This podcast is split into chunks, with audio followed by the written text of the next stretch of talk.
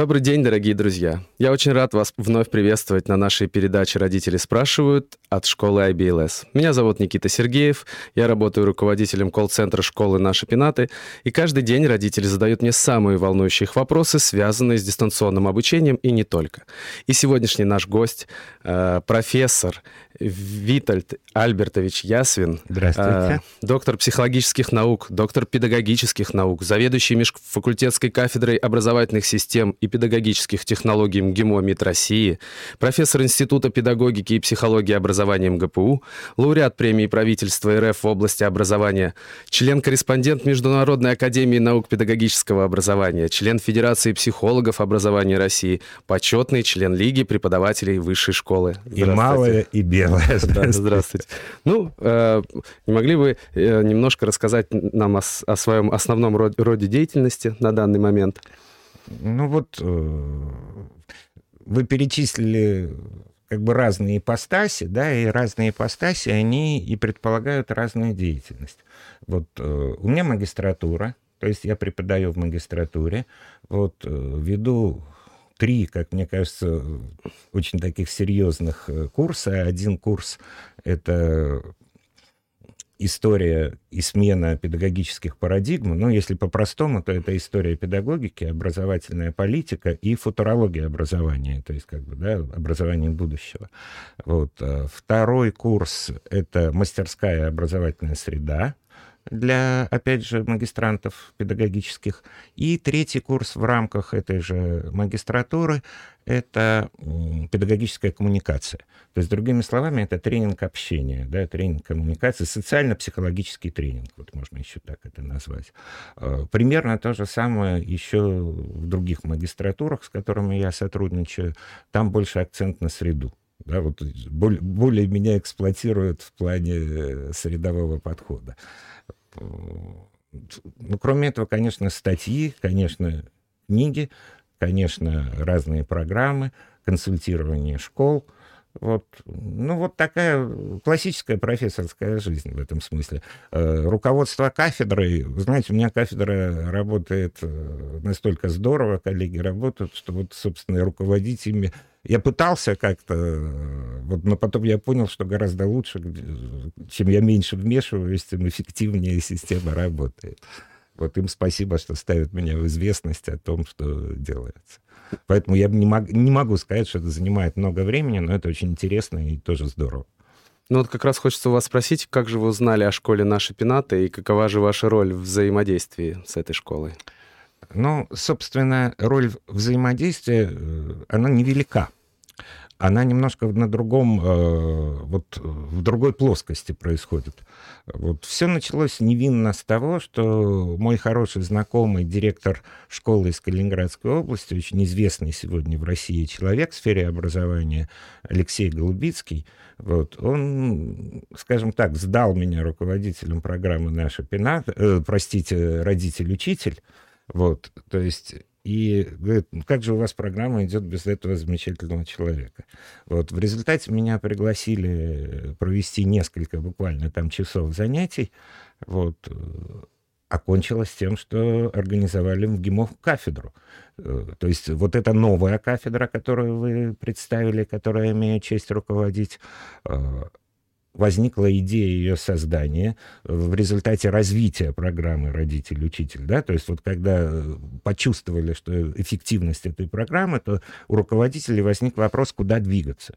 И одна из мыслей которая вот пришла в голову, это была создание именно кафедры для подготовки, в том числе уже и магистрантов, да, и программа «Родитель-учитель» тоже э, под патронажем и сотрудничество со школами. Вот, и, и все началось, вот как я говорю, невинно с нескольких занятий, проведенных для родителей, вот, которые в рамках этой программы учились.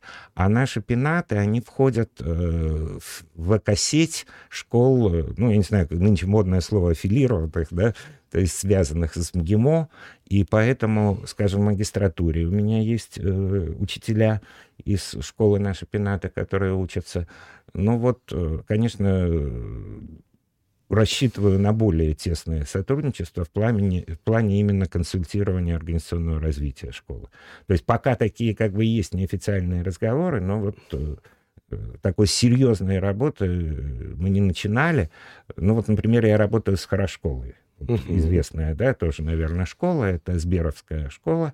Вот э, с ними как бы вот такая работа уже длится более полугода, и мы планируем в том числе и наши пенаты вот э, именно пропустить, извините за это слово, через экспертизу, вот э, экспертиза, которую будут делать сама управленческая команда школы, да, то есть это ну, не, не проверка из какого-нибудь там органа управления. Вот. И, соответственно, построение программы развития э, на основе тех вскрытых каких-то, может быть, противоречий, да, или недостаточно развитых компонентов школы. Ну, вот, наверное, такая логика. Ну, не могли бы вы чуть подробнее рассказать вообще, что такое за программа «Родитель-учитель» и для кого она нужна? Программа совершенно фантастическая. Вот все, кто с ней связан, это праздник. Вот и, и, и сами родители, которые в этой программе учатся, и э, педагоги, которые, преподаватели, которые работают, вот, и команда, ну, скажем так, организационно-управленческая этой программы, ведь, да, не бывает, что только преподаватель и только студент. Всегда есть еще организационно-управленческая команда, Э, мне кажется, все просто купаются в восторге от того, как здорово это все работает. И э, люди действительно получают, кроме повышения квалификации, а реально эта программа, она имеет статус э, профессиональной переподготовки. То есть, э, ну, простыми словами, люди получают второй диплом. Да? Вот если человек, э, может быть, инженер, может быть, врач, да, может быть, экономист, там, что угодно. Вот. И после обучения в этой программе он получает, вот это называется профессиональная переподготовка, то есть диплом с присвоением как раз квалификации педагогической. Вот. А смысл э, как раз на то, чтобы э, родитель был профессиональным педагогом. То есть и мы понимаем, что туда приходят на эту программу ну, люди, скажем так, увлеченные своими детьми, своей семьей, да, которые хотят, занятые. Это не то, что вот пришли там, извините, там жены олигархов, да, которые, ну вот условно, угу. если так сказать, которые не работают, там такое представление у нас, там ходят по спа-салонам, да. Нет. То есть это серьезные, работающие, активные люди, вот, э, которые э, по их же словам, они открывают вообще мир профессиональной педагогики. Потому что он, часто у нас э, ну, такое поверхностное представление да, о том, что такое вообще школа, что такое учительская профессия. Вот. Э, тем более, что сейчас они осваивают э, не только там какие-то учительские навыки, да, мы знаем, что в сегодняшнем мире это позиция тьютера очень важная, да, то есть э, это позиция, скажем, педагогического дизайнера или образовательного дизайнера, то есть когда составляются индивидуальные образовательные траектории для собственного же ребенка вместе с ним, как правило, да, то есть вот... Что поэтому... особенно актуально на дистанционном обучении? Ну, а, собственно, дистанционное обучение в этом смысле обладает уникальнейшим ресурсом да, потому что э, вы можете выстроить не только ведь форма, мы, мы ведь говорим не только о формальной, да, содержании образования, о формальной образовательной программе, но вы ведь можете выстроить любую программу. Это, кстати, образование завтрашнего дня точно – Сегодня она только начинается, но уже во многом работает. Я сейчас буду удивлять. Потому что мое, для, вот, э, то, о чем я сейчас буду говорить, для, для меня самого является вот, э, очень трудно принимаемым. Да? Но мир меняется, и меняются реальности. Вот есть э, такое агентство, я думаю, что многие знают, а может быть все, Superjob. То есть вот рассылку, наверное, да, многие получают, потом в спам ее отправляют, кому не нужно. То есть это э, агентство, которое, ну, подбирает персонал, да, то есть по трудоустройству. А, так вот, по-моему, уже два года они исключили из анкеты э, потенциальных, э, значит, сотрудников, да, графу образования. И там написано, отсутствие, есть пояснение, отсутствие профильного образования не является препятствием к реализации э, профессиональных функций. Можем себе такое представить? Раньше, казалось бы, нет. Совершенно невозможно. К чему я это все говорю? Потому что логика нашего поколения, да, вот э, и, и той системы, того мира, в котором мы жили, э, мы получали образование и профессию раз и на всю жизнь. Да, вот ты врач, ты экономист, ты стал быть инженер там и так далее, и, и выбор профессии отсюда вот. А сейчас э, специалисты по социальной футурологии, да, то есть э, по развитию общества, они говорят о том, что те дети, которые сейчас учатся в школе, им предстоит семь раз в своей жизни менять свою сферу деятельности средний, да, вот как бы вот такой прогноз, что одни профессии уходят, новые профессии появляются, да, то есть вот эта мобильность, мы сами чувствуем ритм жизни э, фантастический, да, то есть мобильность изменений мира, и поэтому э, отсюда вытекает другая логика образования. То есть, да, как бы есть, с одной стороны, логика университета, базового такого, она остается, в принципе, но главное образование э, люди начинают получать в тех курсах и программах, в которых они какую-то свою компетенцию развивают, которая необходима э, в текущий момент. И дальше э, вместо диплома, еще раз повторяю, не мои какие-то измышления, да, это вот та реальность, которая уже есть, а завтра она будет основной, ну, может, послезавтра, это все уже происходит, да, электронный след. То есть, смотрите, не диплом. Ваш диплом базовый уже никого не интересует. Интересует ваш электронный след, да, то есть вы оставля... который показывает ваши компетенции. Я прошел обучение там, я выиграл конкурс такой-то, да, я принимал участие в таком-то проекте. И смотрите, вместо диплома каждая функция, каждая профи... не просто профессия, да, а конкретный функционал профессиональный, он рисует, машина будет рисовать профиль необходимых компетенций. И вот э, если там, скажем, для рабочего этот профиль поменьше, да, для менеджера или руководителя он более широкий, он требует больших э, различных как бы квалифи, ну, квалификаций и компетенций.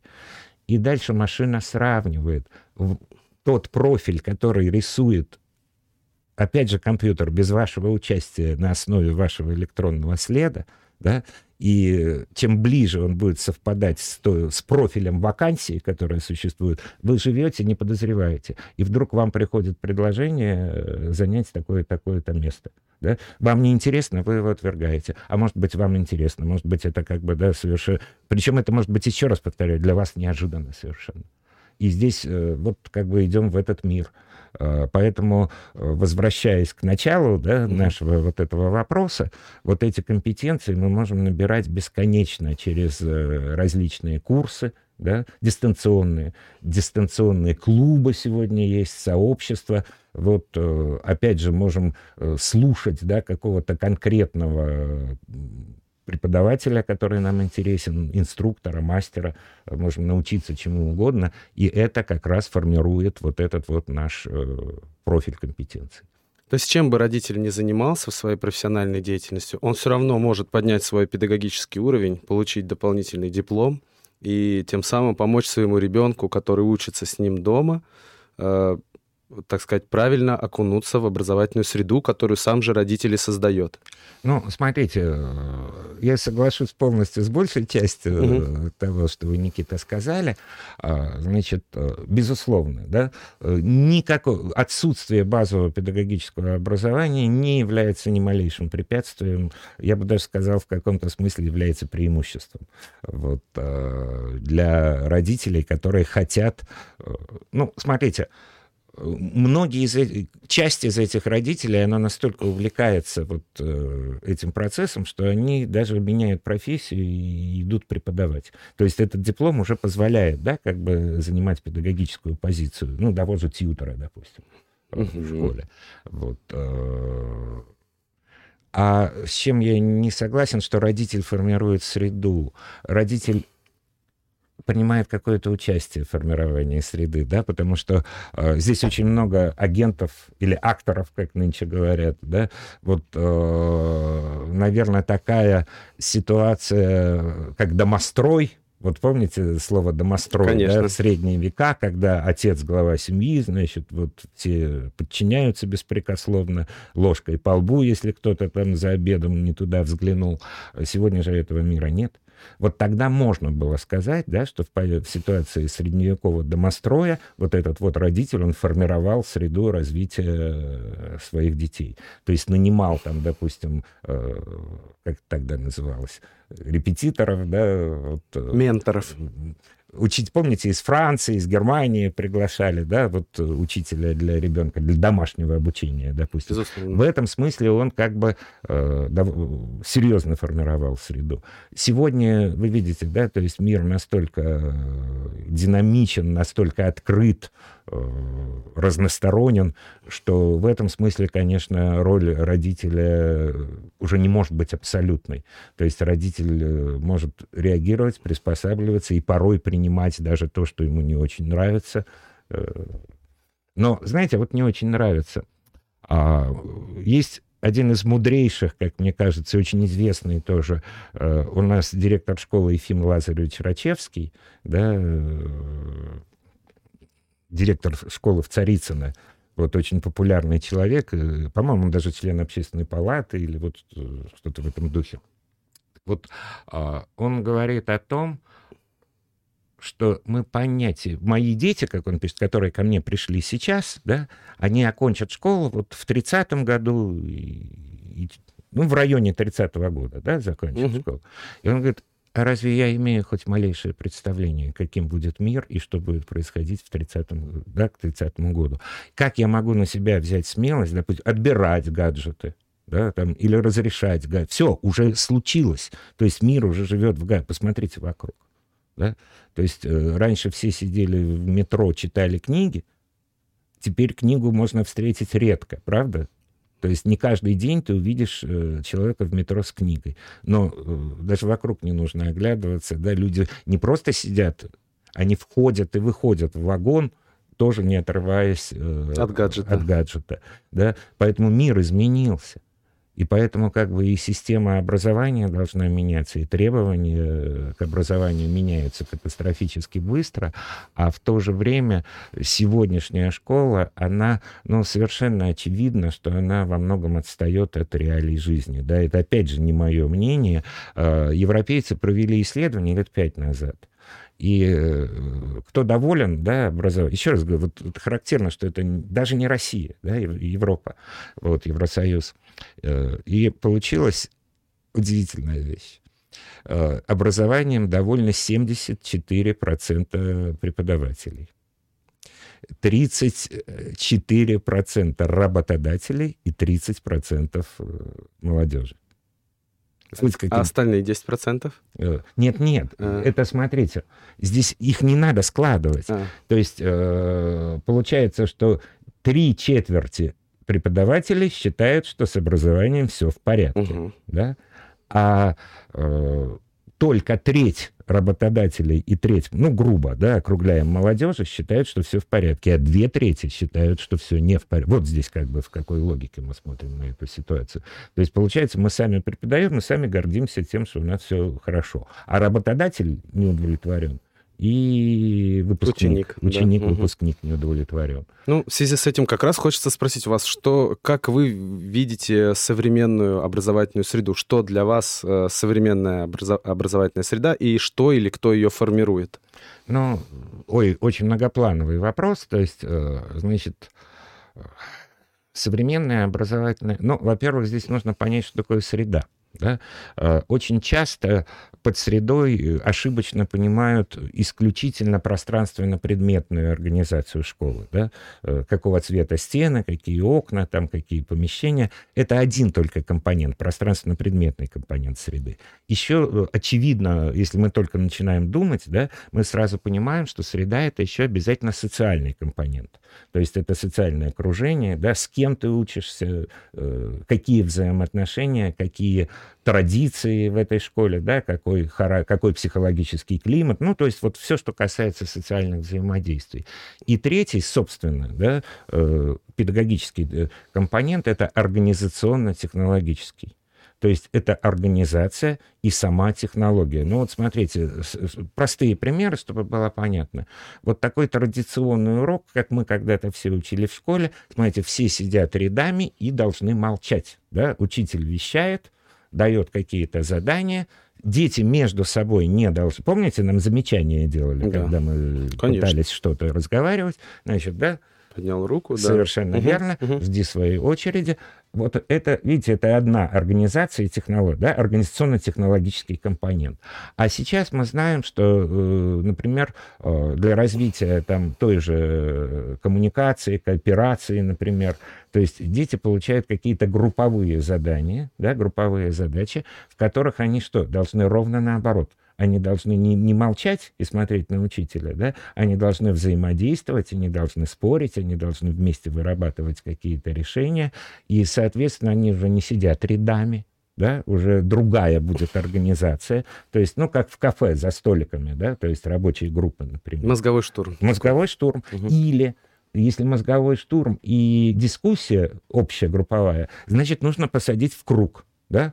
Вы, э, поэтому, видите, вот организационно-технологический, то есть сама технология, она э, с организацией перемешана. Или на уровне школы. Школой может управлять единолично директор, условно говоря, да, и все как бы ему подчиняются, слушаются беспрекословно, и директора не очень интересует, что там думают э, об этом учитель или тем более дети и родители. Да? Мы знаем такие школы. Угу. Вот. А может быть школа, которая управляется по-другому, да, то есть она управляется, ну, это называется матричная модель, когда в школе очень много советов, комитетов, рабочих групп, да, которые вырабатывают какие-то э, решения. Понятно, что за них отвечает директор по закону, да, но реально как бы проработка решений идет на уровне уже рабочих групп, коллективов, вот, а директору уже предоставляются предложения по решениям. Вот это тоже организ... организация и. И смотрите, если говорить про личностное развитие ребенка, то в первой логике, да, как бы вот этой авторитарной, э, получается инфантильная личность. То есть, э, а что такое инфант? Инфанта — это ребенок с французского, да? Э, когда взрослый человек ведет себя как ребенок. Что это означает? Он избегает принятия решений, он избегает ответственности. Мы знаем, э, с этим мы сталкиваемся с ситуацией. А почему? а потому что мышца, которая не развивается, она атрофируется в эволюции. Да? То есть если мы, кажется, у нас не будет мускулов, если мы не будем отжиматься и подтягиваться. И если ребенок живет в логике да, вот, исполнения э, решений постоянного взрослых, то вот, э, соответственно, и формируется такая личность. А потом ему приходится по жизни принимать решения самому, и он к этому не готов. Поэтому очень важно, да, вот, э, есть другая крайность, когда, говорят, ребенок сам знает, что ему надо. Угу. Вот, Маленький ны... профессор. Да, да, нынче очень угу. модная такая теория, но это же тоже лукавство. Да? То есть, ну, конечно, нет. И поэтому мне кажется, что, как всегда, правильное решение — это решение компромисс, это обсуждение, да, вот это вот э, родители, ребенок, конечно, да? это как, как рабочая группа, когда высказываются разные мнения, они учитываются, они обсуждаются, они аргументируются, да, какие-то свои позиции. И здесь очень важно, ну, убеждение, чтобы ребенок принял вот это решение, но с ним обсуждалось. А может быть, его инициатива будет поддержана и наоборот, да, как бы реализована э, с помощью ресурсов взрослых. Вот э, ровно то же самое и в школе, да, то есть э, когда и учитель, ведь инфантильным может быть не только ребенок, учитель может быть инфантильным в этой же логике, да, он преподает свой предмет, за баллы свои там отвечает, а больше как бы ни за что. И вот э, мы знаем такой закон психологии, который изучается на первом курсе буквально всем, во всех пединститутах и психфаках, что личность развивается только во взаимодействии с другой личностью. А здесь получается такая ловушка, что э, учитель порой становится не личностью, а функцией. Да? Он просто как функция преподает свой предмет, а личность свою он закрывает, он ее прячет. И это очень серьезный тоже такой момент э, когда Но нарушается. Как раз хочется у вас спросить о, о главных аспектах э, важности э, э, именно участия родителя. Какая ответственность должна быть на родителей, какая ответственность должна быть на учителя? Ну, это, это извечный вопрос. Вот это, знаете, вопрос из серии «Что важнее, генетика или среда?» да? Вот я отвечу следующим образом взаимодействие учителя и родителя, вот он ключ. Значит, у меня есть типология и учителей, и типология родителей, там на основе векторного моделирования. Вот э, здесь только слова, я сейчас скажу, и за словами вы поймете, уже как бы рисуется да, э, образ родителя, это называется рефлексирующий садовник, вот в моей классификации, да, вот то есть, что значит рефлексирующий? Анализирующий, да, стремящийся. А позиции учителя, их здесь две, получается, во взаимодействии с этим рефлексирующим садовником. Это позиция эксперта и позиция консультанта. Вот э, смотрите, э, если мы воспринимаем школу, а у нас по закону на сегодняшний день это образовательная услуга, вы помните, да? Uh-huh. То есть по закону uh-huh. об образовании здесь идет много дискуссий по этому поводу, но как бы и если это образовательная услуга, то вот опять же в моей классификации э, учитель-официант, гарсон номер два. Да? Uh-huh. То есть если учитель занимает позицию официанта, то есть чего изволите, мы тут вам сейчас все обеспечим, э, то это тоже крайне плохо. То есть да, рефлексирующего э, садовника, родителя, это не устроит, потому что ему нужен именно учитель с его экспертностью, и с его консультированием. И вот тогда, да, вот э, эта связка, она дает максимальный эффект для развития ребенка. Во взаимодействии, еще раз повторяю. Может быть такое, что родитель не готов быть рефлексирующим садовником? Может. Может быть, что учитель не готов быть экспертом или консультантом. Может, да? Но вы меня спросили, когда это работает. Работает это вот э, при этих условиях. Во всех остальных э, э, комбинациях, скажем так, это будут какие-то имитационные вещи, конфликтные вещи э, и э, такого личностно развивающего, воспита... воспитывающего результата для ребенка не получится. Ну вот как раз э, проецируя на современные реалии, хотел э, спросить у вас э, вы не раз э, рассказывали о том, как эм, современные ЕГЭ и ОГЭ влияют на учителей и учеников, эм, какие рождают трудности и как с ними бороться. Ой, ну, во-первых, смотрите, начнем с такой вещи, может, немножко неожиданно. Угу. Каждая школа все время бьет себя в грудь ежедневно и говорит о том, что мы выполняем государственные федеральные образовательные стандарты. Совершенно. Еще, говорит, мы выполняем... Вот смотрите, там любой доклад директора, да, он говорит, мы выполняем закон Российской Федерации об образовании. Естественно, казалось бы. А теперь смотрите, что написано в этих документах. Первая строчка закона об образовании в Российской Федерации, так он называется, первая строчка звучит следующим образом. Под образованием понимается процесс воспитания и обучения в интересах личности, общества и государства. Если мы возьмем федеральные государственные образовательные стандарты, там рассматриваются образовательные результаты в следующем порядке. Личностные результаты, метапредметные результаты и предметные результаты. То есть законодатель нам поставил на первое место личностное развитие и воспитание. Более того, добавлю, что вся история педагогики, вся без исключений, то есть, э, начиная Яна Москаменский, Руссо, Пестолоци, Корчик, Макаренко, Сухомлинский, мы можем, да, список вот таких метров да, угу. продолжить, э, все будут, э, их работы посвящены исключительно личностному развитию да, и формированию личности. Вот я бы так сказал, то есть все их работы описывают среду формирования личности. Сначала да, даются характеристики личности, ну, портрет выпускника, как мы нынче говорим, а потом описывается среда, в которой именно такая личность, по мнению этих метров, и формируется. Итак, а теперь, что, чем занимается школа реально? Она, э, что регулирует деятельность школы? Рейтинги. Да? Школы хотят мечтают, стремятся э, как можно выше получить рейтинг. Кто этот рейтинг определяет? Да? Министерство ну, просвещения на сегодняшний день. Департаменты, областные, муниципальные, региональные, там, да, то есть, соответственно, структуры Министерства просвещения. И там у нас что на первом месте стоит, чтобы занять рейтинг? Оценки. Предмет, да, баллы, то есть предметный образовательный результат и обучение. Чувствуете? То есть вот школа находится в этом э, противоречии. Она будет что делать? Она будет реагировать на абстрактные пожелания э, депутатов Государственной Думы или на конкретные абсолютно рейтинги, от которых зависят премии, зарплаты, должности, да, то есть э, и так далее. Вот и все. И поэтому получается, что с одной стороны мы декларируем э, воспитание и личностное развитие ребенка, да, а реально мы занимаемся даже не обучением. А ба... Смотрите, ведь э, в тех же документах, э, скажем так, э, документах высокого уровня нигде не фигурирует слово «знание».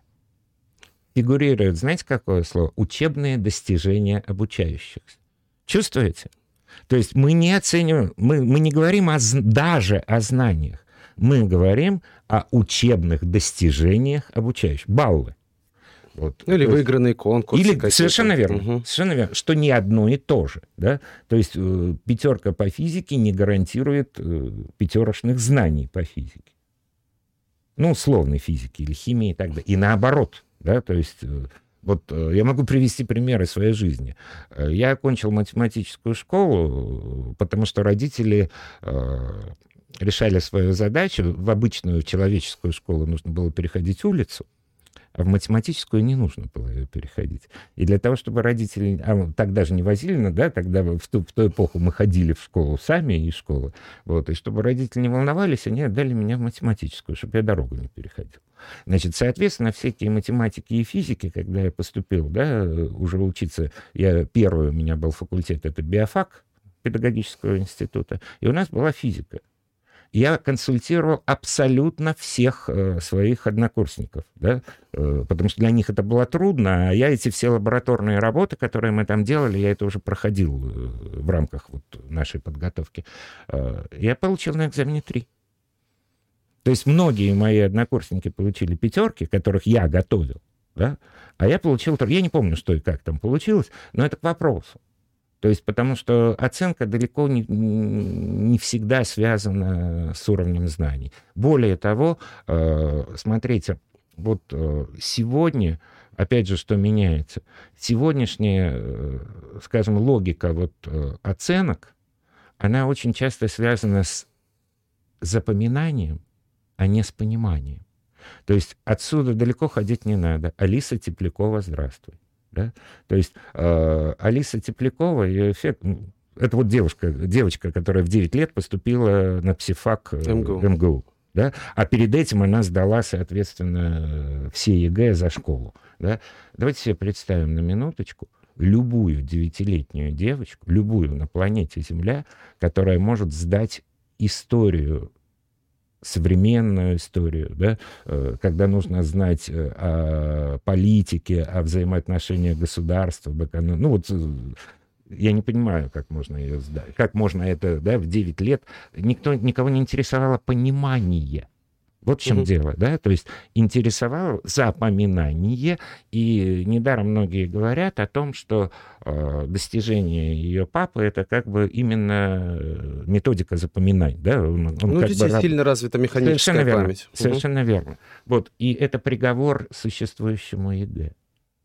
То есть вот то, что да, девочка в 9 лет, она, по сути, что, ну, как нынче сделала эту систему. Да, вместе с папой они эту систему сделали да, потому что показали, как можно на высшем уровне ее преодолеть. Вот. А нам что важно? Нам важно, чтобы наше поколение понимало, да, то есть нынешнее образование, современное образование должно быть не образованием запоминания, а образованием понимания, да, и в этом только есть смысл. Вот, э, поэтому э, тут очень непростой вопрос, и на самом деле Бог бы с ним самим ЕГЭ. Да? В наше время, э, ну, уже теперь, наверное, не все помнят, уже, получается, я так давно живу, мы сдавали, знаете, сколько за лето? Мы сдавали порядка 7-8 экзаменов выпускных, угу. по, по разным предметам, и 4-5 вступительных. Да, то есть вот получается, что вот за этот летний сезон, да, выпускной, у нас получалось, ну, точно порядка 12, и, вот, наверное, да, и, и даже больше экзаменов нужно было сдать. Хорошо, сегодня мы сдаем как бы там 3-4 экзамена по ЕГЭ и все, да? Кажется, хорошо. То есть э, вопрос не в этом. Вопрос фетишизации вот этого ЕГЭ, да? То есть вот, э, понимаете, как бы э, вот мне это напоминает... Э, Опять же, мультфильм, может быть, вы помните, в 90-е, наверное, он шел «Чип и Дейл спешат на помощь». Конечно. Конечно, да, бурундуки там такие. И там был такой э, персонаж, крыса. Я не помню, как его зовут. Вот, который на сыр, помните, он говорил сыр. Рокфор его звали. Да, точно, да. абсолютно точно, угу. да, Рокфор. Вот, и помните, там рисовали, когда у него глаза, значит, э, лезут на лоб, начинают вот спиралями спиралями, да, и он, значит, сыр. И вот это мне теперь напоминает баллы, да, то есть баллы, и все, и, и теряется, что называется, всякая адекватность, и ради этих баллов э, жертвуется в том числе и понимание. Да? Потому что, смотрите, если мы возьмем и проанализируем подготовку к экзамену, физику называть буду вот просто, да, учу, условно, подготовка к экзамену по физике и изучение физики — это будут две абсолютно разных деятельности с абсолютно разными характеристиками по каждому пункту. Мы знаем, что в отечественной психологии именно теория деятельности, она как бы была ведущей, да, всегда. И вот этому нас учили хорошо. Э, и поэтому очень просто, вот если мы начнем разбирать, это даже очевидно, наверное, ну, про, поверьте на слово, да, это, э, и это видно. Это разные деятельности. И поэтому когда мы готовим ребенка к экзамену, это не значит, что мы формируем у него знания. Отчасти, я не, не отрицаю, я не говорю, что этого нет. Да? Я говорю, что это просто разные приоритеты. Поэтому... Ну, то есть, да, и в данном случае надо не забывать, что страх, который возникает у учителей и так у вот родителей... я и сказал, да. фетишизация, да, это как раз и есть страх Марины Александровны Пинская. Многие, наверное, знают, она работала... Э, теперь я имею честь э, быть заведующим кафедрой, она работает у меня на кафедре, вот, а до этого она работала в Институте развития образования Высшей школы экономики. Вот, э, она буквально пишет о том, что э, слишком высока цена ошибки ребенка. Да? За эту ошибку отвечает не только учитель, но еще и директор школы. То есть может ответить, э, ну, как бы... Э, С него могут спросить. Спросить, совершенно верно. А теперь на секунду задумаемся. Опять же, наверное, все слышали такую фразу. Что такое процесс научения? Это процесс проб и ошибок. Потому что ошибка, смотрите, и является необходимым, обязательным, очень эффективной составляющей научения. Но не... Да? Э, и теперь смотрите, что мы делаем. Мы снижаем, даже если мы задумаемся о простых вещах. Ребенок писал работу, да, ошибся, нашел свое сам, нашел свою ошибку, зачеркнул, да, написал так, как надо. Браво, ребенок! А мы за это ему снижаем балл. Да, у, у тебя... Удивительно. У тебя несколько исправлений, говорим мы. Вот задумаемся, да? То есть это... Почему? Потому что какие процессы включаются, когда мы ошиблись? У нас включается рефлексия, да? Мы опять... Самоанализ. Про... Да, мы опять начинаем пропускать всю эту ситуацию. А где же мы ошиблись? Почему? Это же, смотрите, это главный механизм, с помощью которого у нас происходят какие-то образовательные эффекты. Да? И вот э, я вспоминаю, э, я читал книгу про финскую школу, я не апологет финской школы, я апологет как раз вот э, несколько других вещей, вот, э, но там мне очень понравился один сюжет, вот в контексте нашего разговора, э, когда учитель э, после, ну, в конце урока, подводя итоги урока, я, говорит, сегодня недоволен вашей работой, сегодня, говорит, у вас почти не было ошибок. Я недоволен вашей работой. У вас не было ошибок. Да? То есть не было поисков, не было рисков. Э, специалисты, которые возят наших детей на Олимпиады, да, вот международные, где мы очень достойно во многих, да, побеждаем и продолжаем побеждать и по математике, и по физике, и в любом случае на достойных позициях, но они отмечают то, что заметили, что наши дети перестали выбирать, э, а там можно вы, смотрите, там логика такая, что как бы дается задание рискованное, да, с большими баллами за него. Вот если ты за него взялся, решил, ты получаешь много баллов. Uh-huh. Вот. А можно как бы брать задания более стандартные, но за них меньше баллов, да, логика. И наши дети э, все чаще и чаще отказываются э, рисковать. То есть уже вот эта ментальность, да, заложена, то есть э, боязнь ошибки боязнь ошибиться. То есть они набирают баллы за, на более как бы, вот таких Страх сковывает. задач. А есть же логика очень простая, да, мировая. Миром правят страх и любовь. Да? То есть страх что делает, как мы ведем... Смотрите, замечательно. Как ведет себя любое живое существо, и мы с вами в ситуации страха. Что можно делать? Агрессивно вот себя вести? Можно вести себя, проявлять, э, зубами щелкать да, угу. в ответ. Агрессивно. Что еще можно сделать от страха? убежать. Убежать. Отлично. Еще что можно сделать? Попытаться придумать решение, как этот страх снять. Нет, нет? не получится если у вас страх, вы не будете вам, да, убежать, да, агрессия, да, вы можете спрятаться еще от страха. Ну, это как и убежать, в принципе, одно и то же. Да? Ну, похоже, но не одно и то же. Угу. Смотрите, вы можете... И еще есть замечательная стратегия, которой дети пользуются постоянно. Притвориться мертвеньким. Mm. То есть, смотрите, вы не можете от, из школы физически убежать. Да? Вы даже не можете особо спрятаться. Хотя можете уже, да? Но притвориться мертвеньким запросто. И дети пользуются этой стратегией. Да? И теперь смотрите, а что это значит? Э, мы развиваемся только тогда, когда мы что-то делаем. А вот эта стратегия, да, промолчу, отсижусь, припрячусь. А что, это кто сделал? Это не дети так сделали, дети реагируют. Э, вы знаете, есть такой Адольф Ферье, был, наверное, уже точнее сказать, Адольф Ферье, и сейчас уже 70 лет назад, это швейцарский педагог, вот опять же, да, 70 лет назад и не про Россию. Он писал, э, как вывод, вот и дети в такой школе научились лгать и притворяться. Смотрите, прям про нас, да, вот то, о чем мы говорим. То есть это главный образовательный результат э, школы да, что дети научились лгать и притворяться. Когда мы с вами лжем и притворяем, нам приятно это делать? Нет. Конечно. Мы не любим. Мы в какой ситу... в ситуации опасны, да, когда нам выжить... Стрессовый. Стрессовый, угу. выжить нам нужно. И мы тогда и лжем, и притворяемся, потому что нам нужно выжить.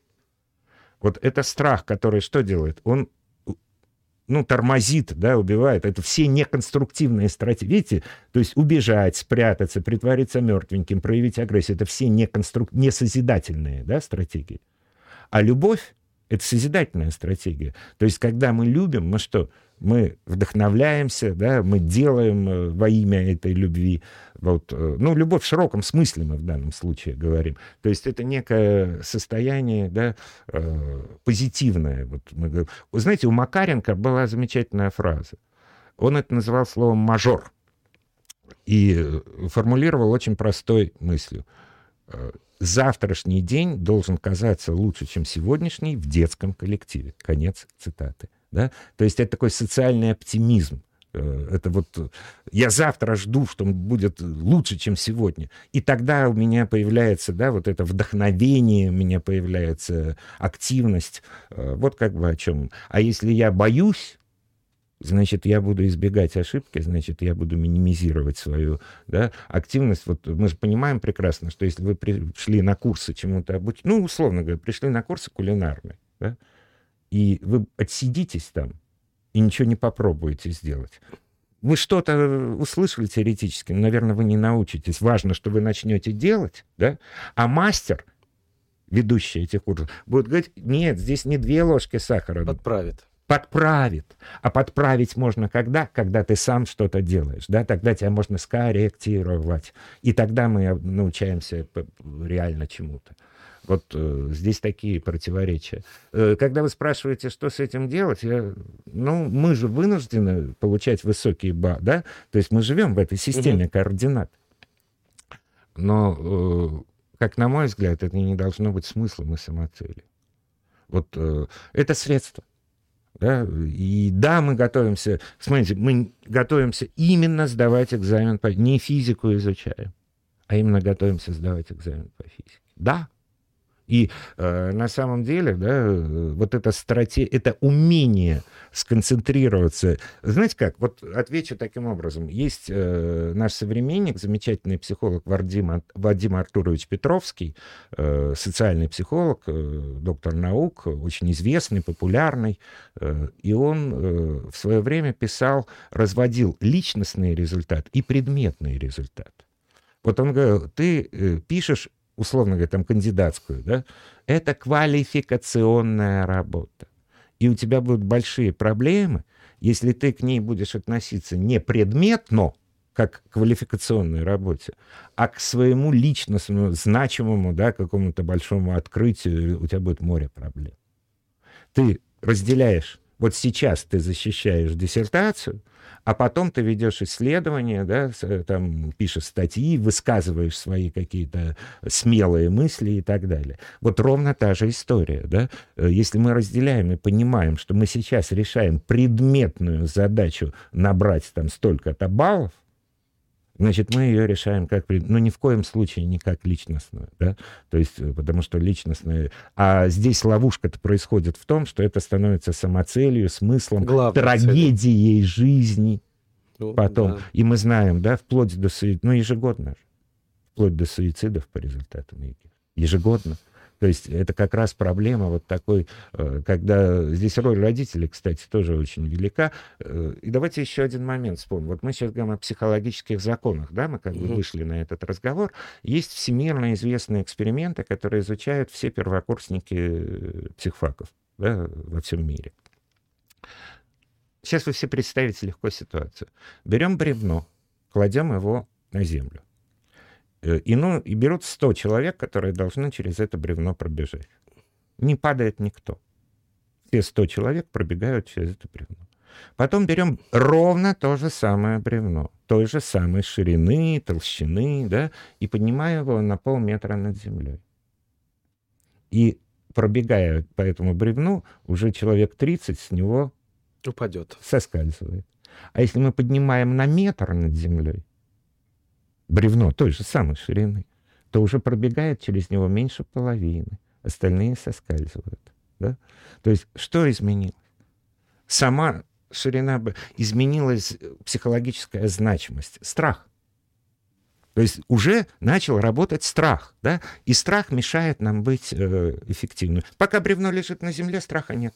То есть нет никаких проблем. И вот мне кажется, мудрость, э, на мой взгляд, опять же, я ни в коем мере да, не беру здесь вот менторничать, да, но мне кажется, что вот э, мы более эффективны, если мы не воспринимаем ситуацию как жизненно значимую для нас. То есть и ребенок в ситуации комфорта, да, психологического, а не стресса, у которого ему и так нагонят да, его и так там нагонят и учителя, и вся эта обстановка, когда тебя, извините, э, обыскивают, да, там практически, ну, мы знаем, все это нагоняет вот этот ажиотаж страха э, вот этих вещей. Поэтому, мне кажется, родителю здесь э, вот я занимаю лично как родитель, я многодетный отец, вот, я занимаю позицию как раз снижения значимости всех этих экзаменов. Ну, ЕГЭ мои еще не сдавали, нет, ну, старшие-то сдавали, а вот те, которые сейчас учатся, вот, ну, все равно экзамены контрольные, это уже много. И я все время как бы, ну, и, ну и, если так, и все нормально, и сдаем, слава богу, все успешно вот именно с позиции э, такой, ну, более легкого, что ли, отношения. А, ну, раз, раз уж мы подошли к точки зрения психолога, взгляда на образовательный процесс или вообще на ребенка, на ученика, я вот хотел немножечко отойти от старших э, классов и от э, там, первых курсов института, а немножко посмотреть на детей начальной школы. Так. И в подтверждение того, что вы сказали, Э, один астрофизик говорил о том, что все дети экспериментаторы. И наша цель э, дать им возможность э, эти эксперименты совершать, а учитель как вы говорили, чтобы он подправил, да, в данный угу. момент. Причем отрешившись от э, э, страха. Вот, например, он там приводил пример, что я вижу, как родитель там семилетнего ребенка ведет за ручку мимо гигантской лужи. Угу. Что хочет в первую очередь сделать ребенок? Свинка Пеппа, помните да. мультфильм? Ну, я, к сожалению, не смотрел. Нет? Ну, вот mm. очень популярный mm. мультфильм английский «Свинка Пеппа», да, mm. Дети там постоянно. Он сделан именно на детской психологии, да. То есть, когда вы... Ну, вот нетрудно догадаться, о чем мечтает любой ребенок, видя лужу. Что он хочет? Совершить эксперимент. Он хочет попрыгать по этой да? луже. Плы, прыгать, да, то есть, чтобы брызги... Раз... Это даже не эксперимент, это знаете, это использование ресурса для получения удовольствия. Он хочет получить удовольствие от этой лужи. Да? А удовольствие это когда вода будет брызгать. И, и Но в том числе он получает познание о законах физики. Ну, я не думаю, что он на этом уровне будет анализировать с этой точки зрения ситуацию. Но э, главное, чтобы вы нам сейчас э, дали свой экспертный взгляд, какие аспекты важны именно в подходе к детям начальной школы. Ведь они действительно отличаются от старших классов, Безусловно. когда ребенок более самоорганизован, более уже склонен к самообразованию. Э, может быть, э, мы посмотрим с точки зрения психолога вот на... Значит, смотрите, я бы даже чуть-чуть раньше пошел. Вот я бы заглянул в детский сад, потому что очень простые вещи — Э, детский сад, психологи констатируют, что все банально. Ведущая деятельность какая? Игра. Да? То есть игра, причем игры эти разные, игры все время эволюционируют с возрастом. Но вот есть такое понятие, там, игра рядом. Малыши играют, они рядом, но они не, да, они не играют вместе, каждый там со своим ведерком свое насыпает. Потом игра вместе, потом ролевые игры, да. То есть вот это все важнейшие социализационные вещи. Мы со своей вот этой, особенно когда сейчас детские сады стали частью э, образовательных ну, экосистем. Экосистем, назовем. да, ну, по сути, образовательной организации одной. То есть один директор, у него, у него еще и сад, там, или два, или три сада, да. Он что делает? Поскольку он живет в логике, как мы говорили, баллов, да, так, так. и рейтингов, он в детский сад, как я говорю, запустил щупальца начальной школы. То есть и дети уже вместо вот этих социализационных игр – а психологи, все психологические школы, которые между собой конкурируют и спорят, они все сходятся, если кто не знает, будет шок. Вот э, большинство коллеги и родителей, наверное, знают, да, но если кто не знает, будет шок, что личность человека формируется к пяти годам. К пяти-шести годам, еще раз повторю, все психологические школы констатируют вот этот вот момент. И, как они говорят, ты будешь по жизни молотом или наковальней, да? К пяти годам туда. Победителем или проигравшим. Совершенно верно. Угу. Ну, стратегические, да, как бы жизненные позиции, абсолютно точно. Вот. И здесь дети должны играть, раз, получать впечатление как можно больше. Вот лужа, я не думаю, смотрите, я не соглашусь с вами, что он там постигает законы физики, когда он прыгает по луже. Он получает впечатление он получает переживание, да, а э, развитие Здесь очень важный еще момент. Смотрите, вот Выгодский, Лев Семенович, выдающийся наш э, психолог, всемирно известный, единственный всемирно известный наш отечественный э, педагогический психолог, да, Лев Семенович Выгодский. Он говорил, что освоение мира идет через переживание. А второй выдающийся наш психолог Леонтьев, да, Алексей Николаевич, э, мы все изучали, учились на теории деятельности, я уже об этом сказал. Он как раз деятельность. И смотрите, что делает учитель современный или родитель? Мы проектируем, планируем, организуем деятельность ребенка, очень часто игнорируя его переживания в этой деятельности. Мы его как бы оставляем за бортом. Да? То есть важно, чтобы он там порешал пример. На самом деле нет. Важно, чтобы он порешал пример с хорошим настроением, чтобы он, да, получил при этом удовольствие и позитив. Мы же игнорируем часто вторую половину. Нам важно, чтобы решил. То есть мы как бы на деятельность, а переживания мы игнорируем. И вот я здесь почему возвращаюсь, да, что в детском саду очень важно, чтобы ребенок получал вот эти эмоциональные, как мы сегодня говорим, развитие эмоционального интеллекта. Да, вот то, что сегодня звучит. Ну, на самом деле, модное слово появилось. Эмоции всегда. Запорожец, великий выдающийся наш психолог, изучал как раз эмоции детей, да, его лаборатория. В 70-е годы э, блестящие результаты были.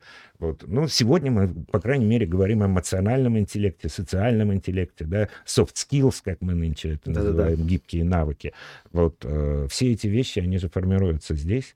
И нач... А начальная школа, тоже немножко выскажу, может, отчасти парадоксальное, не модное нынче, да, как бы положение. А, Ян Амос Каменский, основатель научной педагогики, это у нас 17 век, худо-бедно, он писал, у него э, неким аналогом нашей начальной школы, у него была, называлась материнская школа. Ну, скажем так, в общем, да, некий аналог угу. нашей начальной школы в его системе образования. И мне безумно нравится, как он формулировал смысл вот этой начальной школы то есть материнской школы, поставить руку и язык. Навыковая, да?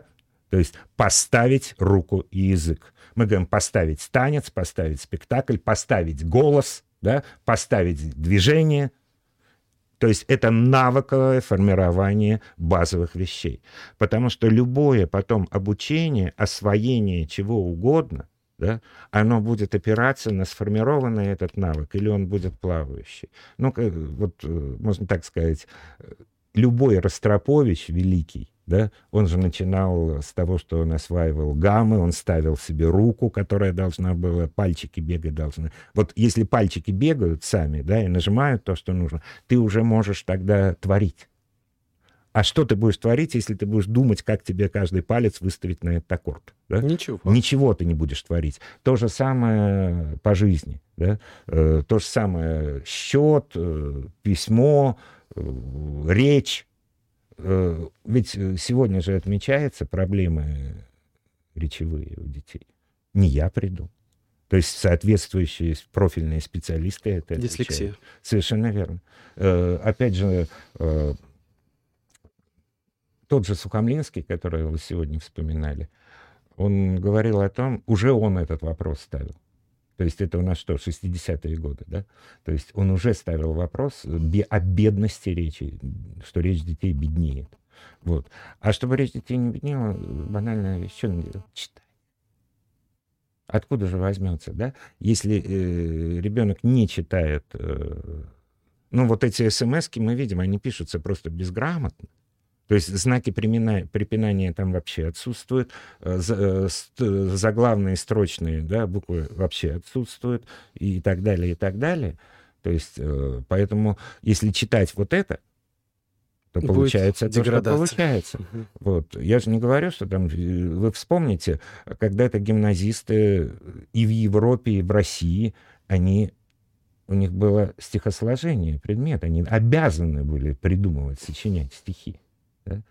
Это не для того, чтобы они... Мы понимаем, что речь не о том, чтобы выпускать поэтов да. Да, профессиональных, а речь о развитии. Потому что они и читали, соответственно, поэтов, и слагали, соответственно, да, э, свои стихи, ну, развивая речь. Так же, как у художников. Сначала абсолютно. нужно было копировать великих абсолютно, мастеров. Абсолютно точно. Абсолютно точно. Да? Поэтому вот эта логика поставить руку и язык, мне кажется, это ценнейшее качество и функция начальной школы. Вот. Э, потому что, э, знаете, когда э, рассуждать нужно тоже учиться и доказывать свои аргументы, но здесь не нужно чего-то ожидать, как бы это еще не тот возраст. То есть это возраст как раз формирования... Вот для меня это возраст формирования навыков, и для меня я пытаюсь это аргументировать в этом смысле. Ну, вы столько сегодня привели интересных эм, примеров именно э, российских и советских э, ученых, скажем так. Э, очень бы, ну, я знаю, что вы обладаете очень большим и международным опытом. Может, вы приведете какой-нибудь э, важный аспект или, скажем так, занимательный пример э, образовательной деятельности в другой стране, который бы помог нашим друзьям? Ну, наверное, я не соглашусь с тем, что я обладаю большим международным опытом. Вот я как раз очень мало бывал за рубежом. Вот. Но вспоминается случай связанный с Германией, значит, э, меня когда-то департамент образования города Москвы отправил вместе с молодыми учителями, победителями конкурса «Учитель года» в разных номинациях регионального, не федерального, а московского. Вот. Э, и здесь я так всегда вспоминаю, как Петр посылал недорослей учиться в Европу, а с ними посылал бородатого дядьку, который должен был приглядывать... Душеприказчик. Да, да, за недорослями, чтобы они там вот что-нибудь правильно себя вели. Э, вот. Но меня послали чуть-чуть с другой целью, хотя так выглядело, да, вот типа молодые учителя, и с ними дядька. Вот. Э, я должен был организовывать рефлексию всего, что мы видели. У нас была э, фантастически организованная недельная программа, то есть у нас был свой автобус там предоставленный, и мы каждый, каждую ночь мы переезжали из города в город, вот. А день это были посещения школ, садов, гимназий, университетов. То есть, да, вот э, поэтому это было фантастически. Для меня, например, это была фантастическая совершенно поездка. Вот, и в плане, тем более, что у меня была функция, мне нужно было организовывать осмысление, да, то есть я не просто там любовался э, чем-то, а я должен был все время еще в голове пропускать и систематизировать и обобщать то, что мы видим. Так вот, э, я хочу поделиться неким тоже удивительным впечатлением от первого же дня. В первый же день мы прилетели в Берлин и сразу поехали в школу, ну, обычная школа. Вот, э, я бы так сказал, первое ощущение, когда входишь в школу, это ощущение хаоса и беспорядка вот по сравнению с нами, да, какие-то сапоги, вот, какие-то куртки там, да, вот, вот у нас такого как бы, да, мы, мы так не привыкли, то есть у нас вот гардероб, вешалка, э, какие-то недоделанные самолеты вот там на столах, то есть, в общем, какая-то вот такая... Хаос. Хаос, угу. да. Значит, при этом еще такой момент, это было уже теперь лет, может быть, больше, чем 10, ты не помню. Ну, лет, может быть, да, это было где-то там 2008, вот что-то в этом духе. Уже лет 15, получается, прошло.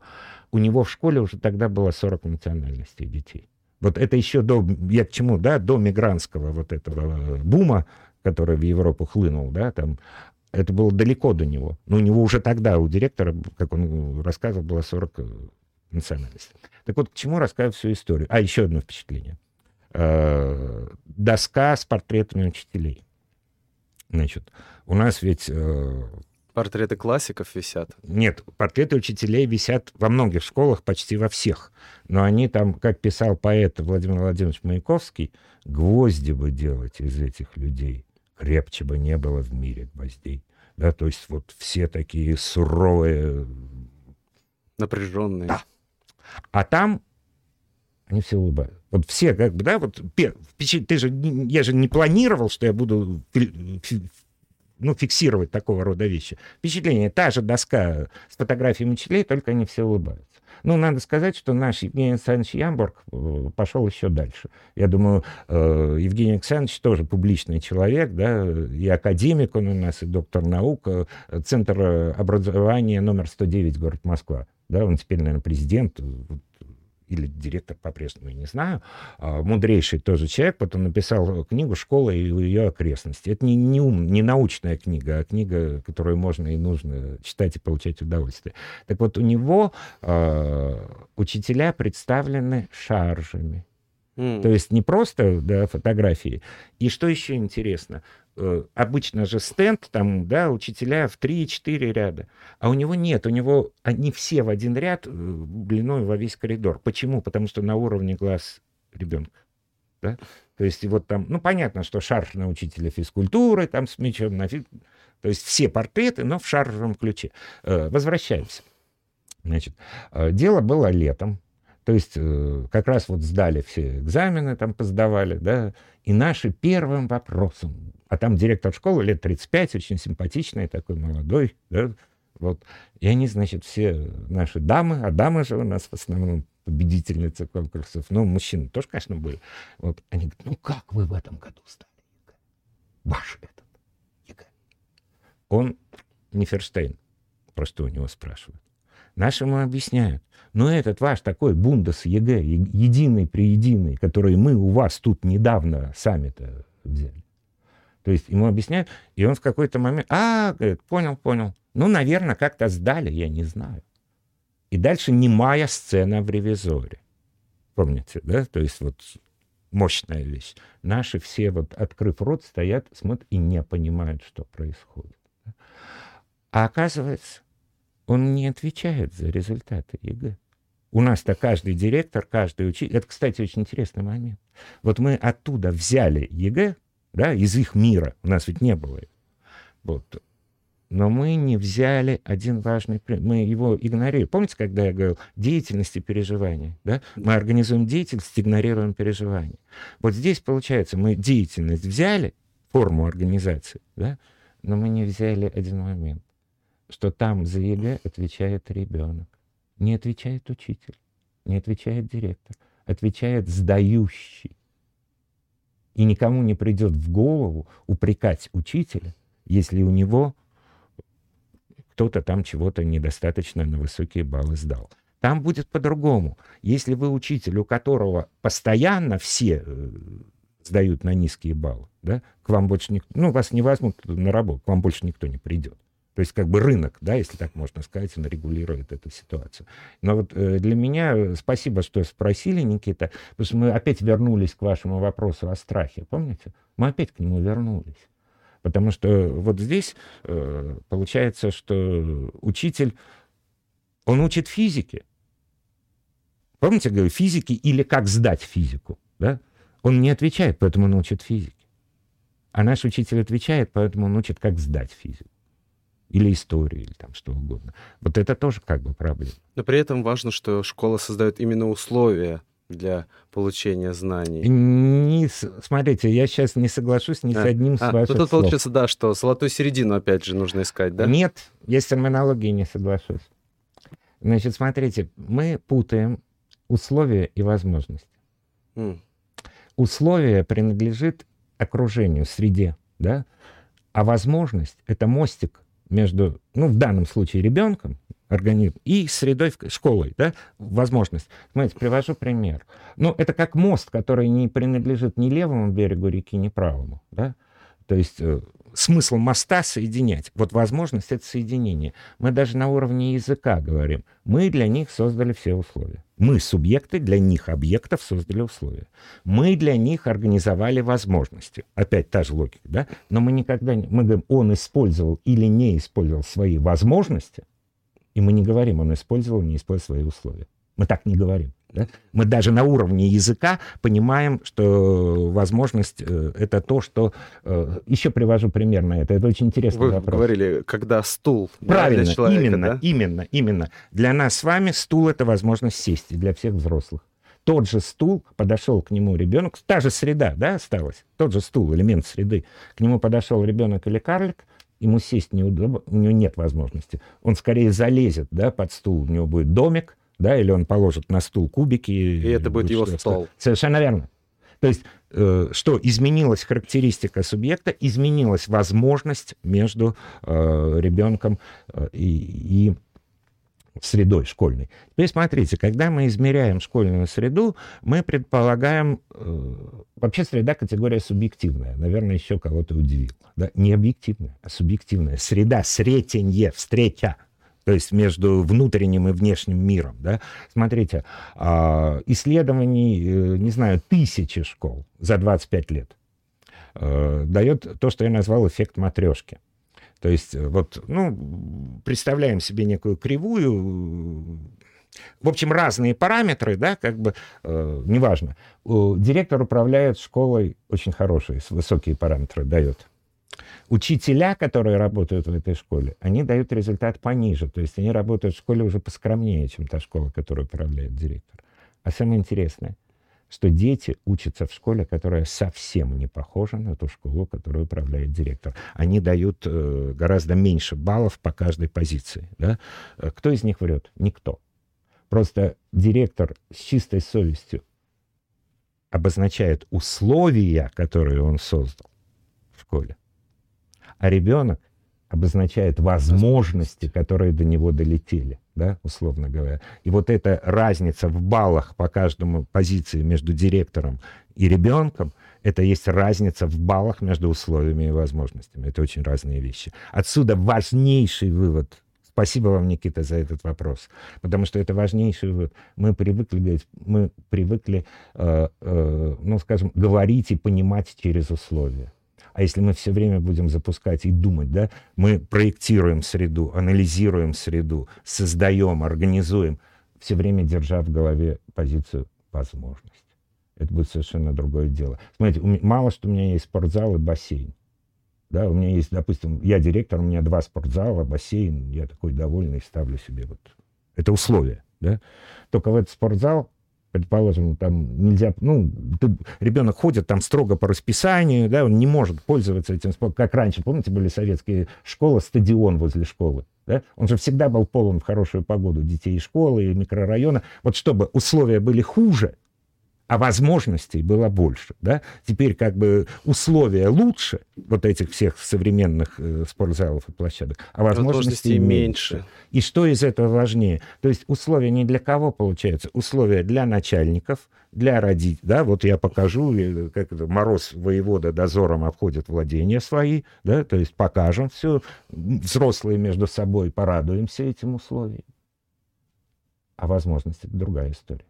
Вот поэтому каждая да, мелочь, э, это из серии интерактивная доска в школе есть, но никто не умеет ей пользоваться. Да? Аквариум в школе есть, но он стоит в лаборантской, в кабинете биологии, и только два юных натуралиста могут э, привилегию иметь покормить рыбок, а остальные в щелку смотрят детки, потому что им хочется, но им нельзя. Видите, условия есть, возможности нет. Да? Вот э, таким образом мы как бы можем анализировать ситуацию, это очень-очень важно. Второе, вы сказали слово «знание». И смотрите, знания нельзя ни дать, ни взять, ни передать. Невозможно. Можно максимум организовать э, добычу информации. Знание — это то, что происходит у меня с информацией, да, ее некий э, психологическая трансформация, она, информация превращается в знание. Более того, теперь смотрите, вот эта классическая модель, когда мы говорим давать детям знания, правда? Мы нашим детям дали хорошее образование. Чувствуете? Мы субъекты, нашим детям, объектам дали знания, дали образование, но начинаем улыбаться. Вот я учитель, да, у меня есть знания, я пришел, вы мой ученик, Никита, я вам даю знания, да? Я их беру. Вы, вы их, стало быть, возьмете, а знаете, что вы будете с ними делать дальше? А вы их положите куда-нибудь на, на полочку, полочку до экзамена. Перед экзаменом вы их оттуда опять вытащите, да, и придете, какой русский глагол? Что вы делать пойдете на экзамен? Сдавать. Сдавать, браво. Да. Вы будете сдавать эти экзамен, то есть сдадите мне знания. А я пришел, преподаватель идет на экзамен, что делать? Какой глагол? Преподаватель идет на экзамен, что делать? Mm. Принимать. Принимать, угу. Никит. Угу. Угу. Правда, это очень весело. То есть я дал вам знания, вы пришли на экзамене, сдали, я их принял. Это же надо додуматься. Круговорот воды в природе. Вот. Как бы, это я эту логику просто э, пытаюсь иронизировать. А на минуточку, гимназист дореволюционный старой русской гимназии, он, вот наши сдают экзамен, не скажете, какой там был глагол? Что делал гимназист на экзамене? Наш сдает. Вот мы пошли сдавать экзамен. Я вам напомню. Держал. А, экзамен. А, держал, да-да-да. Держал экзамены. Выдержал экзамены в институт. Ну, в университет. Угу. Да? Смотрите. И завершаем эту тренинговую историю. Как мы сделаем с вами руками сдать? Давайте сделаем вместе. Руками. Сдать? Да. Вот так. Вот так. Да. Смотри, от себя и с облегчением. Правда? Да. да. Все, облегчил. От себя и с облегчением. А давайте сделаем руками держать. К себе и с напряжением. Чувствуете? Мы же параллельно, да? Мы параллельно сделали одни и те же движения. К себе и с напряжением. Вот такая информация к размышлению. И поэтому, смотрите, когда функция учителя или родителя, да, мы дали нашим детям хорошее образование, дали, не работает. То есть мы что можем сделать? Мы организуем процесс самостоятельного добычи. Помните, добыча полезных ископаемых. Да? Вот знания, условно говоря, их можно только добывать. Да? Ребенок, который сам написал, не списал, а сам написал реферат по проблеме, Что он сделал, да? Нашел несколько источников, может быть, встретился с каким-то человеком, поговорил на эту тему, да, то есть, может быть, посмотрел какие-то там, я не знаю, документы, фотографии подобрал, ну, то есть нормальный доклад-реферат. Он что сделал? Он добывал уже, да? Он это добывал. И правда, он про то, что он сделал в этот реферат, он будет знать, и через много лет он сможет это кому-то рассказать. Вот это работа. Потому что здесь что? Самостоятельная работа. И отсюда функция взрослого — это какая? Направить, организовать, подстраховать, да, помочь, подсадить.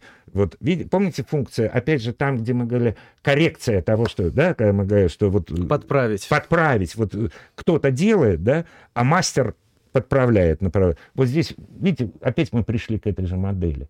То есть э, ребенка направить, да, как там говорят, золотой пендель ему дать, да, вот, э, э и страховать чтобы у него не было, да, он же может сказать, эти ошибки поддержать его в ошибках, в том числе и психологии. Обратить внимание, что вот то-то и то-то не, да, есть противоречие между тем, что он сделал, то есть его ошибки помочь ему выявить. Та ну, же коррекция. Вот как раз э, в связи с этим, подводя уже итог нашей передачи, хотелось бы от вас услышать именно э, пожелания нашим дорогим родителям, которые сталкиваются, проходят весь этот путь вместе с детьми. Угу. Что вы бы могли, э, на что вы хотели бы сейчас еще в конце обратить внимание или пожелать нашим родителям, о чем мы сегодня еще не разговаривали, или, может быть, что мы не сформулировали кратко, как ну, призыв или... Никита, вот да? я скажу, конечно, ваши вопросы, э, они настолько глубокие и, шир... глубокие и широкие, как тот океан. Да, Но я понимаю, что лаконично сложно. Я да? попробую. Угу. Значит, э, знаете, я буду... Вот смотрите, я сейчас просто доверяю потоку своего сознания, да, то есть в данном случае. И первое, что мне выявил этот поток, я вспомнил книгу Джона Хетти, которая называется «Видимое обучение». Другими словами, это, это переводное слово да, с английского «видимое обучение». Э, есть еще такой... Вот знаете, теперь есть доказательная медицина, может быть, слышали, а есть доказательная педагогика. То есть, и что там, что сделал этот Джон Хетти? Он живет, сейчас не знаю, по-моему, в Америку уехал, но жил он в Мельбурне, такой не самый центр планеты, как мы понимаем, далеко, да, но он занимался, сам ничего не исследовал. Он собирал и анализировал самые разные исследования по учебно, ну, по успешности обучения. Вот по которой на всей угу. планете проводились, и их систематизировал, обобщал и так далее. И знаете, почему вспомнил? Потому что он четко показал, что э, нету корреляции, то есть, ну, не будем коррелять, нет зависимости. Неважно, человек, так скажем по-другому, он показал, что само по себе дистанционное обучение не изменяет э, результатов обучения. То есть или ты учишься очно, ну, вживую, или дистантно, я подчеркиваю, само по себе это не влияет. То есть это первые факты, очень важные. Я думаю, что родителям стоит об этом помнить, если кто-то сомневается. Да? Там по-другому. Дальше начинает влиять, как выстроен контент. Да? Но это уже другие вещи. Еще раз повторю, что сам факт, это четко установлен один из базовых его вещей. Э, что, поэтому отсюда вывод, что, в общем, можно учить. Но но, но, но, здесь есть маленькая деталь. Он это все э, связывал, только, помните, мы говорили обучение и воспитание, личностное развитие. Вот исследование Хетти касается связи обучения. Мы оставляем за бортом личностное, личностное развитие, развитие, потому что здесь, похоже, социализационные вещи, как бы, это отдельная история. А родителям я бы, знаете, что пожелал? Вот опять же иду за потоком своего сознания. Иоганн Генрих Пестолоцци, классик, да, то есть мэтр педагогики, Швейцария, э, 18 век, если не ошибаюсь, могу ошибиться, лет на 100, да, но, но где-то так. Вот, э, значит, э, его цитата. «Мое внимание, доведенное до осторожности и тщательности, есть основа моей добродетели». Я повторю.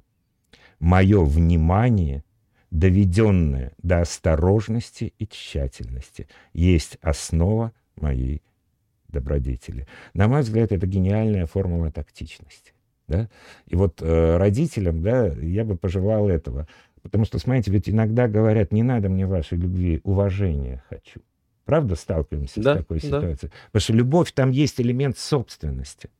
То есть, э, как бы, да. А уважение — это всегда взаимодействие некое, э, как писал тот же Ямбург, то есть детям нужен э, благородное чувство дистанции. Вот как пишет Евгений Александрович Ямбург, да. Детям нужно благородное чувство дистанции. И вот э, родителям я бы хотел пожелать вот в логике пистолотца быть внимательными к своим детям, да, и осторожными, тщательными в словах, которые мы говорим. Правда, мы их, особенно подростки, они же страшно ранимые. Они, а если мы начнем думать, иметь это в виду, э, то как бы мы будем гораздо более успешны, и вот этот период э, такой колкости, да, подростковый, он пройдет быстрее, мягче. И вообще с любыми детьми, это, и вообще со всеми людьми это не помешает никому, да, быть внимательным, осторожным и тщательным в том, что ты сказал, в том, что ты сделал, да, в том, как ты это сказал. Помните? Не только деятельность. Вот мы возвращаемся опять по кольцу. Да? Думайте все время не просто о деятельности ребенка, Восприятие. а о переживании. Переживании, да, да. То есть вспоминаем гения отечественной психологии Льва Семеновича Выгодского. Да? Вот, и мне кажется, когда мы будем планировать, проектировать, организовывать, сочетая логику деятельности и переживания, а мы можем проектировать переживания, Никита? Нет. Можем. Мы ходим в театр. Мы а, смотрим кино. Ну, с этой точки... Да-да-да. Что делает режиссер? Он же проектирует наши все переживания. Что делать, да? То есть это спроектирование. Да, и композитор, совершенно верно. И композитор, и режиссер. И композитор, и режиссер. Абсолютно точно. Да? Поэтому если мы как педагог... В этом смысле, да, мы тоже можем прогнозировать, ну, по крайней мере, стремиться и думать об этом. Как только мы начнем об этом думать, она сразу начнет получаться. Да? Вот в этом смысле э, мой такой тезис, что любое образование должно быть обязательно радостным. С ним многие не согласятся. Не согласится, например, Константин Ильич Шушинский, не согласился бы. Он пишет, учение есть труд, и труд серьезный. Я не против того, что учение — это труд, и труд серьезный. Но любой труд, он будет гораздо эффективнее, когда он радостный. Да? Тяжело, когда он бессмысленный. Самое страшное, вот я бы сказал, это наказание бессмысленным трудом. Вот если человека хотим наказать, да, мы его ставим в ситуацию бессмысленного труда. Он будет наказан своими переживаниями. А мы с детьми так порой поступаем. Ну, вот такие размышления. Э, мы завершаем, да? Да, хочется сказать огромное спасибо э, Витальду Альбертовичу Ясвину за то, что нашел время в своем плотном графике. И вообще для школы нашей Пенаты огромная честь получать такое экспертное, такую экспертизу, которую вы даете. Спасибо вам огромное. И Спасибо. надеюсь, э, обязательно еще увидимся в нашей передаче или в школе Спасибо. Пенаты. Я уверен, что мы увидимся и в школе, и надеюсь на передаче, потому что э, мы, я готов тоже, может быть, и в прямом, даже если будет возможность в эфире ответить на вопросы родителей. Э, такой опыт есть, и, и мне кажется, есть о чем. Эта тема, да, ведь, коллеги, дорогие друзья, эта тема бесконечная вот э, тема образования. Э, знаете, почему она бесконечна? Потому что мы имеем дело с самой сложной материей во Вселенной. Помните, как нас учили? Физическая материя, да, потом биологическая материя, потом социальная. А здесь не просто социальная, а здесь еще формирование и, разви... формирование и развитие вот этой личности, да, личность человека, это самое высшее вот э, с точки зрения э, научной сложности, да, что существует в природе. Поэтому наш с вами процесс бесконечен. В этом смысле. И тем спасибо. прекрасен. Вам спасибо, спасибо большое. Всего доброго. Спасибо. До скорых встреч. До свидания.